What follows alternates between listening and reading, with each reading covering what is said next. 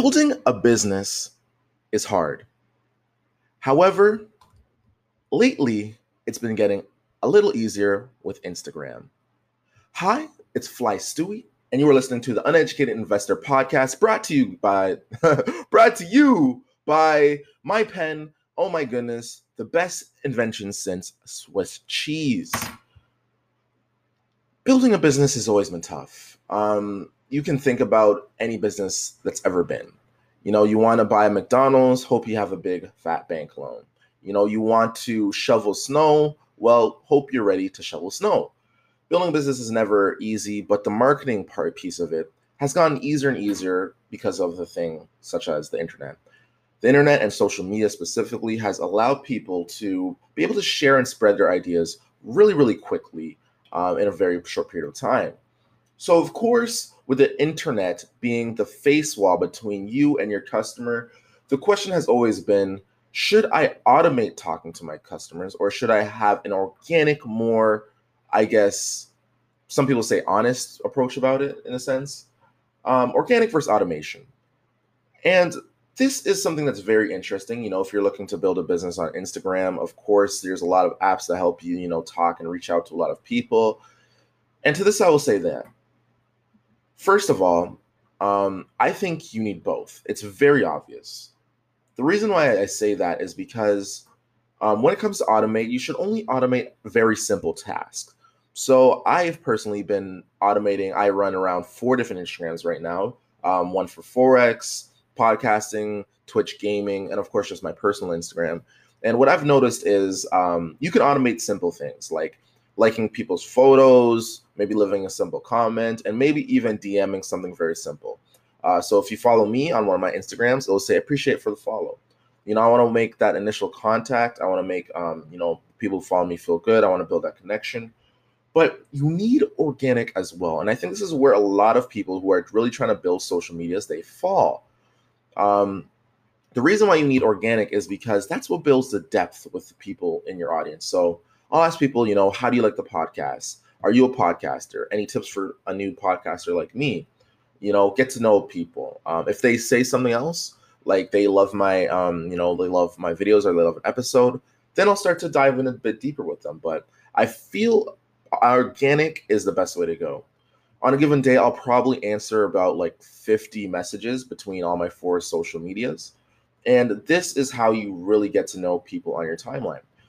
But automatic is important. And in this video, I want to give you value. So I'm going to tell you about one of the um, apps that I've been using that's been just amazing for me and relatively cheap, especially when you think about what it's doing.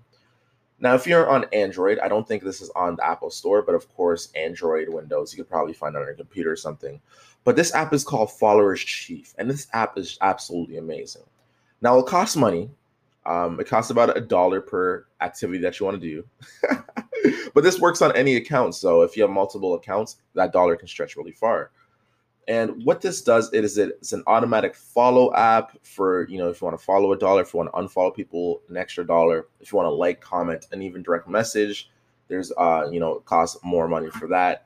But this allows me to just make that initial impression with um, my audience and really start to connect to people. And from there, from using the automation, then I can start um you know doing more organic because if someone replies to me, you know, if someone sends me a message, then it's easier for me after that where I can go in and know, oh, this person's actually really interested. Then I can start messaging them and engaging with my audience, right? So I would recommend if you're building a business and you're using Instagram to use both automation and organic. And that's the best way to really um that's the best way to really build out a huge audience. You know, once your audience gets too big, just think about me. I'm one guy running four social medias uh, automatically going and following people that I, you know, um, think I would be interested in my podcast. It would be hard to do, but with automation, it makes it a bit simpler. Another tip, another great tip of when you're finally doing, um, you know, when you're finally starting to do automation, if you're someone who wants to build, um, you know, an Instagram about people about bikes. So you would want to find the top hashtags about bikes on Instagram, right? Go search it and go look at the top posts in the search menu. Once you find the top posts, look at those people who are posting those top posts And on Followers Chief or any sort of, you know, automation app you're using, make sure that you follow their followers. You know those are people who are already interested in what you are talking about. So following the followers of someone who is in your niche in your field will give you a targeted audience for the type of post that you want to put out. And this is something that will help you a lot build your business. So I hope this helped. I hope my Instagram little tidbits are help. If you like the series that I'm doing, the little Instagram strategy series, uh, leave some feedback on Instagram or Twitter. And as always, the most successful, brightest investors are the uneducated ones. Why? Because the uneducated investors never stop learning. Thank you for listening, Flight Crew.